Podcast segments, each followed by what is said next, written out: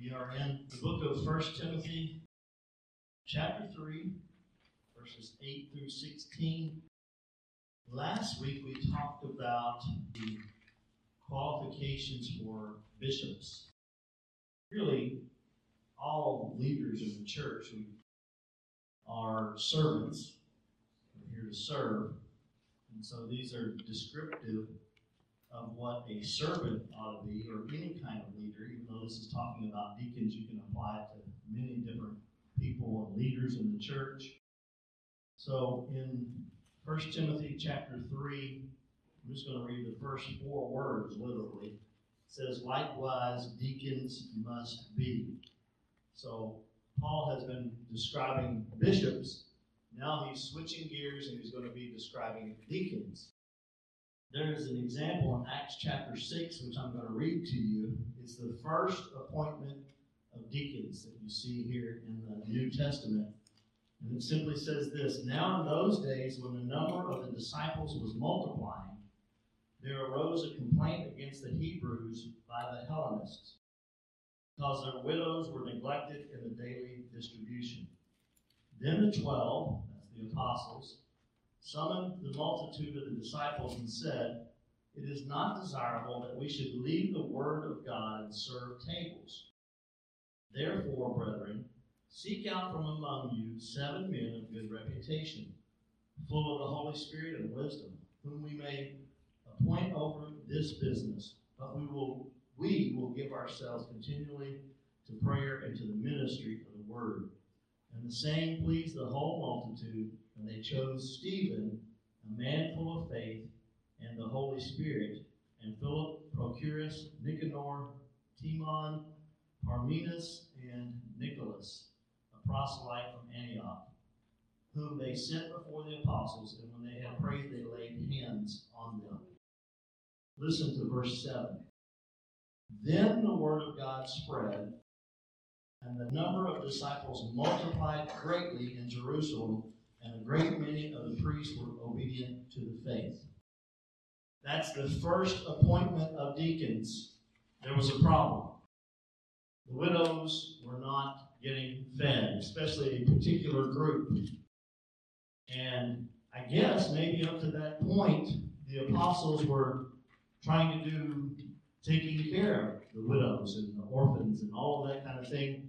And they came to the point to say, it's not good for us to do that, not because they're not servants, but the primary role of the apostle was to study the Word of God and to preach. They appointed these men who would take care of the distribution of food to the widows and to the poor, the orphans, uh, but they did much more than that. These were spirit filled men. So they were capable of much more than that. Uh, and whenever things, here's the rule of decently and in order. Have you ever heard that term? So whenever the apostles appointed the deacons, all of a sudden they had more time for study, for prayer, for doing the apostle type work. And then verse 7 says, it grew even more.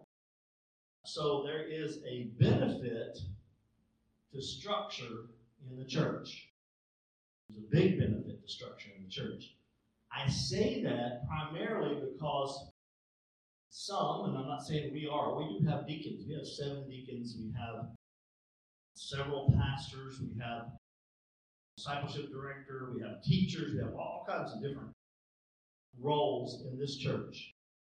And when that happens, then there's structure how many know when there's no structure, there's chaos? You ever been in a work environment where there's no structure? Nobody knows what the other person's doing, and it's just chaos? Well, if you didn't have structure in the church, it could be chaos.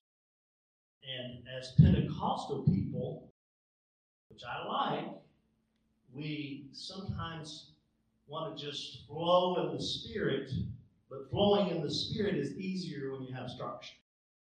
That way, you know who's responsible for what. Things get done. In our church, buildings get taken care of. Uh, people get ministered to. Ministers are put into places. All kinds of things happen whenever there's structure in the church. So, that's why we talk about and we train and we teach on bishops and deacons because it will allow the church to grow. Let's read those first four words of now I'm going to 1 Timothy chapter 3, verse 8. Likewise, deacons must be. So uh, he's about to list the qualifications for deacons just like he did for bishops. Deacons are practical servants, leadership in the church. Now, let me say this it is a mistake to see one office as more prestigious than the other.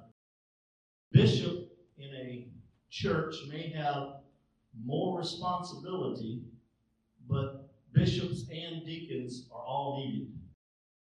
Now, we don't have a position of bishop within this church, although that's totally biblical to do so. And what a bishop is, is he is essentially a leader of leaders. So he would, for instance, there could be a bishop or an elder, most of the time people call them elders, over the deacons. It's not a matter of prestige. How many, uh, what did I say last week? The higher up you go in service for the Lord, you know, uh, the more of a servant that you really are. So that's that's important that we see that. So let's read the rest of verse 8 and we'll read through verse 12. So he's going to talk about qualifications for deacons.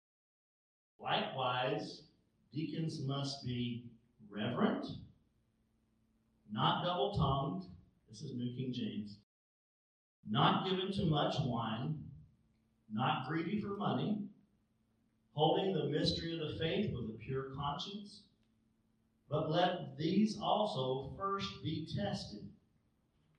Then let them serve as deacons, being found blameless. Likewise, their wives must be reverent, not slanderers, temperate, faithful in all things. Let deacons be the husbands of one wife, ruling their children and their houses well. So notice some of those requirements are the same as what we talked about last week as far as a bishop.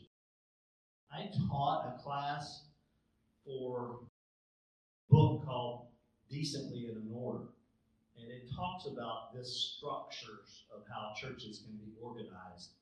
Uh, it's a good book if you are more interested in the structure and the organization of a church. It's, it's good. A deacon must be reverent. What does it mean to be reverent? Not reverend, because that's a, pe- a preacher or a pastor. Reverent. What does that mean?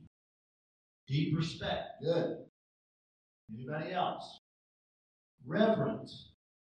Can you be reverent to man and to God?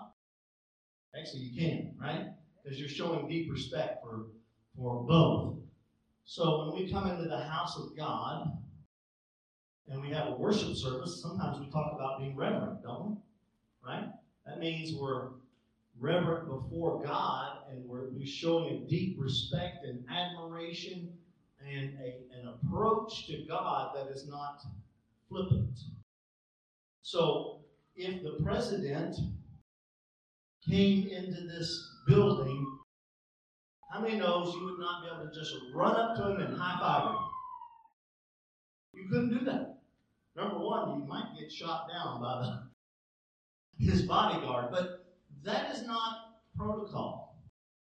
You have to actually have to request an audience with the president. And then you might or might not get in, right? To be able to see him. Well, think about this. The King of Kings is present. He's we know he's with us all the time. But when we come to worship the Lord, we're here to lift up the King and exalt the King. When we come into worship, we should never be flippant in our worship. We should approach God in a humble attitude, honoring God, honoring God's house too. That's a part of it. You don't hear a lot taught about that anymore, but I do believe it's important. We're to approach God reverently. Here, this is saying one of the requirements or one of the characteristics of a deacon is to be reverent, not double tongued. What might that mean? Two faced, talking out both sides of your mouth, not saying one thing and doing another. They must be a person of true character, not double tongued. A man who speaks the truth first with no intent to deceive. When they talk about somebody being double tongued, what they're trying to do, that person, if they truly are double tongued, is they're trying to deceive people. Trying to say this, but really mean that sometimes. Like a forked tongue, like a snake. Uh, Another definition of that though is telling one person one thing and somebody else right, something. right. In order to deceive. In order. Right, and and and maybe cause division, maybe whether or not that was the purpose of it or not. But how many knows when one person gets told one thing and another gets told something else, contrary to each other, then that's an opportunity for division, uh, disunity to happen. And so these are people that, number one, have their desire is that church and the people of God would do well. And it's not about, you see, if we approach this as, I aspire to be a deacon, or I aspire to be a bishop, then we totally have the wrong attitude. Uh, it's not about position, it's about serving. So we see that uh, in this. Holding to the mystery of the faith. So, in other words, they are men or women of proper doctrine. They have a sincere conviction about serving the Lord and about serving His church. So uh, that's an important characteristic of a deacon. It also says here they must first be proved. What does that mean? Must be proved. They got to have a, a good track record are what they seem, okay? How would you prove or test a deacon? Is it that they dress every Sunday morning real fancy with a tie? Is that what makes a deacon?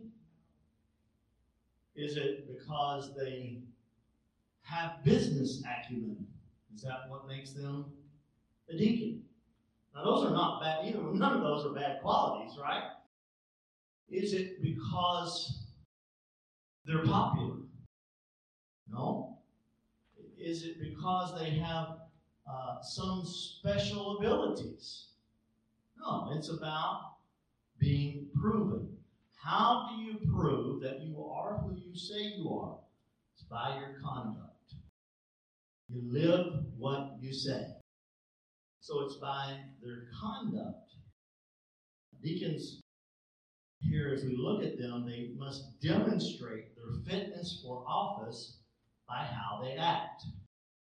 Last week we talked about a bishop who shouldn't be a hothead. Deacons shouldn't be that either. They must be willing to serve people. They must be willing to serve the church. So they are, their, their conduct must match their office, not just in the church. Honestly, probably more so out in the world because I mean, it's a lot easier to oh, act right in the church than it is sometimes out in the world whenever somebody's really being mean to you or trying to take advantage of you or whatever it might be, a stressful situation. The real test of that deacon true test is probably not going to be so much in the church as outside. In his car, said.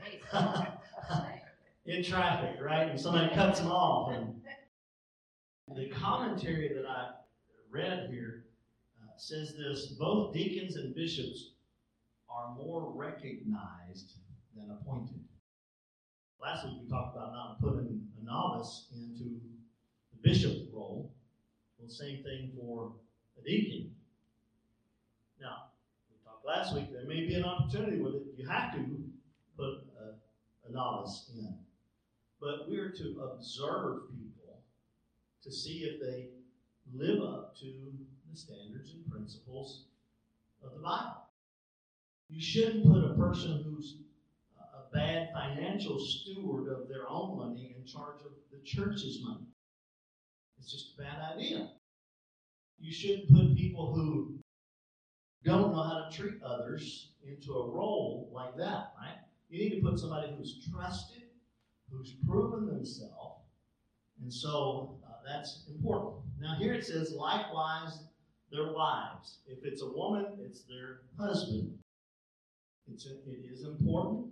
How many knows that the Bible says that the husband and wife are one? Does that mean a person cannot be a deacon if their spouse is not saved? Doesn't say that here. That's later on, but yeah. It doesn't say that they can't, for sure. Uh, and you can't hold that person accountable for how their spouse acts if they're not a saved person. In general, if they're both Christians, then they need to be have the same type of character that Paul is pointing out to Timothy. Uh, and by the way, that's why Paul is doing this. He's saying you need these this structure in the church in order for the church to do well, uh, in order for things to go well for you, Timothy, as the pastor of this church while I'm gone. So that's why he's doing it. All right, let's read verse 13. And this is a promise for those who serve as deacons. For those who have served well as deacons obtain for themselves a good standing and great boldness in the faith which is in Christ Jesus. So, God will remember if you served. He does. He remembers. Good standing before the Lord and boldness in your faith. That's important. I mean, want to be bold in your faith, right? That's a promise for those who serve as deacons mystery. Here, here Paul saying, uh, verse 14 and 15, These things I write to you, though I hope to come to you shortly. So Paul is being delayed. But if I am delayed, I write so that you may know how you ought to conduct yourself in the house of God. These are instructions for not only leadership, but how everyone should conduct themselves in the house of God which is the church of the living God, the pillar and ground of truth. So, here Paul is trying to speak into Timothy's life and saying, I hope to come to you, but if I don't make it, digest what I've written to you and go ahead and get to work in the church, right? I mean, that's what he's saying. You're the I've left you in charge. So he didn't tie his hands. He said, go ahead and, and get, you know, to serving in this role. I've written to you, although I hope to come to you, is what he's saying. And knowing that he might not be able to come as soon as he wished, he sent a letter. When's the last time you got a letter? Uh, when's the last time you got a letter that wasn't asking you to join some kind of When's the last time you got a letter that wasn't a, a bill? We rarely see letters anymore, but that was a preferred way of communicating, and it's in writing. And Paul, he's dictating this. More than likely, someone is writing it for him. Uh, now, the other thing that you can kind of see in this is that I believe that Paul initially thought that Tim, Timothy's position would probably be temporary. That doesn't mean that he didn't have faith in Timothy. It may mean that once you've served in this role and I come back, then we're going to go out together and do some more things, right? But that this position is something that's temporary. One of the things that the Lord has really laid on my heart, probably over the last five to six years. I've been serving here for 12. Grew up in the church. is my responsibility as a pastor to train up leaders, and my responsibility as a pastor to train up other pastors and other ministers. I take that very seriously. Uh, and I believe God's blessed us because, not, not, I'm not trying to pat myself on the back here, but uh, He laid that burden on me. And do you know how blessed we are as far as how we have many, many ministers in this house? Uh, it is the responsibility, especially of the, the senior pastor, to train up and give opportunity. How many knows you cannot train someone if you don't give them opportunity? And I'm saying this because, not so much lately, but I've been asked before, why, why do you sit up and let somebody else preach for five or six weeks? That's a reason. Believe me, I love to preach. It's difficult for me to sit and not preach, but it's my responsibility as a pastor to train up other ministers, whether they stay or not. I've had a lot of good preachers that went on to minister in other places, right? Harrison is one of those. He preaches in his church a lot. Clara, her and her husband started a you know church. Trent, when he left, went on to be youth pastor uh, in a church that was much larger than ours, right? Uh, and so training leaders is important, and that's what Paul is doing here with Timothy. But you can't do that without giving opportunity. So he's telling him how you ought to conduct yourself in the house of God. Uh, it's practical information how to run things in the church in Ephesus. And it's about the house of God, not. you can get leadership principles from the Bible. I know that's true? And you can apply them in the business world, and many of them work. But this is about the house of God. It's different. There are business aspects to the church. Do you believe that? Right? Because there's bills to be paid, there's money to be raised, there's vision to be casted, just like they do in a, another organization. Uh, but the church is not just a business, right? It is the house of God. And here Paul's uh, pointing that out to him. Uh, and we're to try to serve in the house of God. Now, it's God's house. So he's the architect, he's the builder, he's the one that we want to be here, his presence, right? And he's the one to be honored, and he's the one to be obeyed. So Paul's pointing out here it's the house of God. Why is he doing that? Because he's got a young man in leadership, right? This is my thought on it. And he doesn't want Timothy to think, I've got to run this thing myself. It's my church.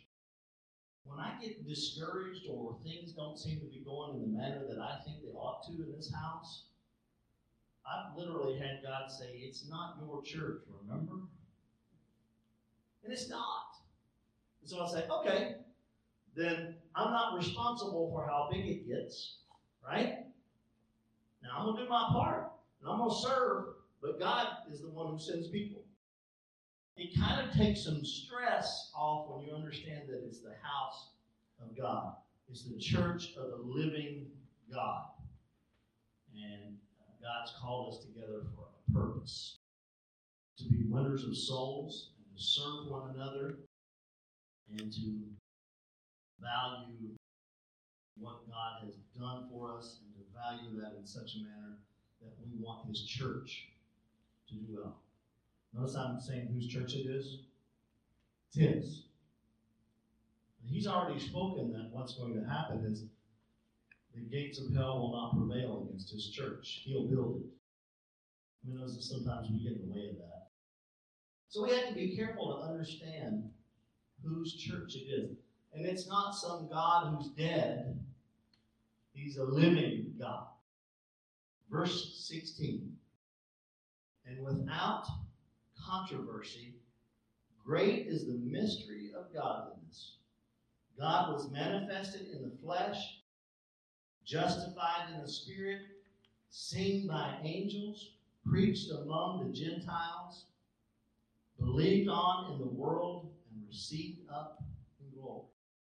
Here, Paul saying, without controversy. There's no controversy about those facts that he just listed. They're self evident of who God is and what he has done. God was manifested in the flesh, it said.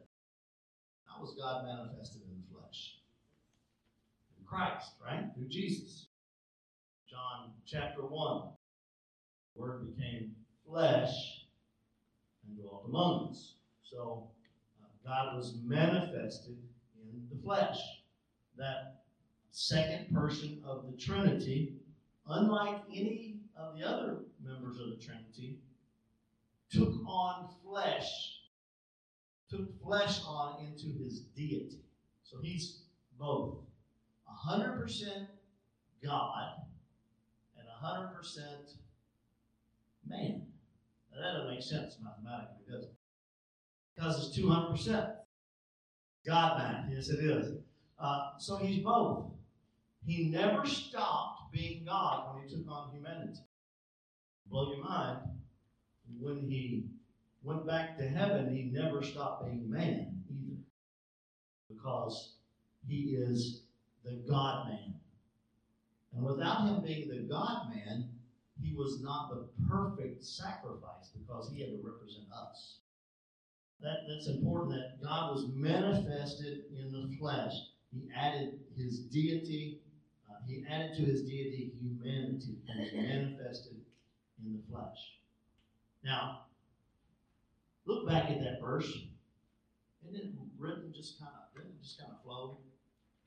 And when you look at that, it's thought that this might have been an ancient hymn that people sang. How many knows that when you sing something, you remember it much better? I'm not going to ask you to do it, but how many remember your ABCs? Can you say your ABCs without singing them?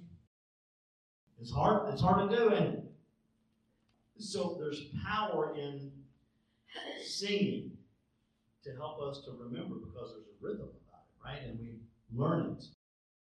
That's why many times hymns and some of our modern day songs, honestly, Sunday we sang a modern day hymn. I mean, it was very much written like one of the old hymns. It was just new, it just got written. They teach principles in hymns. I'm, I'm going to recorrect that. Some hymns teach principles, some not as much as others. But anyway, uh, it's, it's important to look at this, and it may be a, have been a hymn of a particular church uh, or of the new of the you know the church that was alive time. If you want to memorize scripture, put it to tune. You can do that. Right? Anybody anybody know a, uh, a scripture by song? Is there, is there an example here? Wings of Eagles is one. It has scripture within it. There's several. And uh, uh, it's, it's helpful for us. All right, so Jesus was, God was justified in the Spirit. That he was declared to be God, he was justified in the Spirit. So he was completely justified before the Father. He's in a role, he is God. He's equal with God, co equal with God, co equal with the Holy Spirit. Seen by angels. The ministry of Jesus on earth, uh, there were angels involved in that. Not just at his birth, but also at his death. Preached among the Gentiles. I mean, knows that that is a part of God's plan, right? I'm thankful that it is. I'm thankful that it was not just the Jewish people but he was preached among the Gentiles. That happened because of the preaching of the Word of God. The Word of God, by hearing the Word of God, faith comes by hearing the Word of God, right? So he was received up into glory. What does that mean? Resurrection. Resurrection, but also his ascension. He's received up into glory. Leaves here, the ascension. He's finished. So he leaves. He finished everything the Lord told God told him to do. So he said, See ya. And he got to sit down as he worked while he was here, right? Uh, at the right hand of the Father. He's still working. So Jesus is the fulfillment of all of these descriptions of the Christian character that we look at. So whenever uh, we we see that Christ is our example, He speaks, He is the character that we're to model after. It is through our relationship with Jesus that we can become what we're called to be. So this is not about just striving become what God's called us to be, but it's through that relationship that we have with the Lord that we actually become what He's called us to do. He helps us. The Holy Spirit helps us to do and to become everything that we've been called to be and to do. We just have to be obedient. We have to listen. We had last week we talked about con- our conscience being seared, uh, but we have to listen to the Holy Spirit and be obedient. And can I tell you, if you're the more times you're disobedient, the easier it is to be, be disobedient again. It's important that we hear God and obey immediately. Because delayed obedience is disobedience. Now, God might forgive you of that, and He will. If you do finally go do that, we are we're called to this character. And I, I want to emphasize again that if you look at this and you say, I'm not a deacon, therefore I don't need this, then that's incorrect. All of those characteristics of both bishop and deacon that have been listed here are all characteristics that we need to have in our life in order to be in leadership. And we talked about leadership last week about how it's incorporated into many, many different things. Not just the pastor's the leader, but deacons are leaders, Sunday school teachers are leaders, you're leading your own class, directors are leaders, all those things. So uh, we need all of these in our life. And the way that you get them is to submit to the Lord. Submission. That's not a term you hear much about whenever you talk about leadership. Servant leadership. All right. Let's go through the questions. So, where in the New Testament is the word deacon first mentioned? Acts chapter 6, verses 1 through 6 specifically. Question 2 What does the word reverent mean? Showing respect towards both God and man, we added to that. What does not double tongued mean? True character, speaking the truth, not trying to deceive. How is a person tested for the office of deacon? By their actions or their conduct? Question 5, according to verse 13, what is promised to deacons who have served well? Good standing with God and great boldness in the faith, both of those. According to verse 15, why did Paul write to Timothy? To show him how to conduct himself in the house of God. Question 7. What does God was manifested in the flesh mean? He was manifested in the flesh, yes, through Christ. Through Christ, that's that description is explaining how Christ became a man, and was a man, both man and God, yes. Verse 16 is thought to have been an ancient what? Hymn. And then received up in glory refers to what? Yes.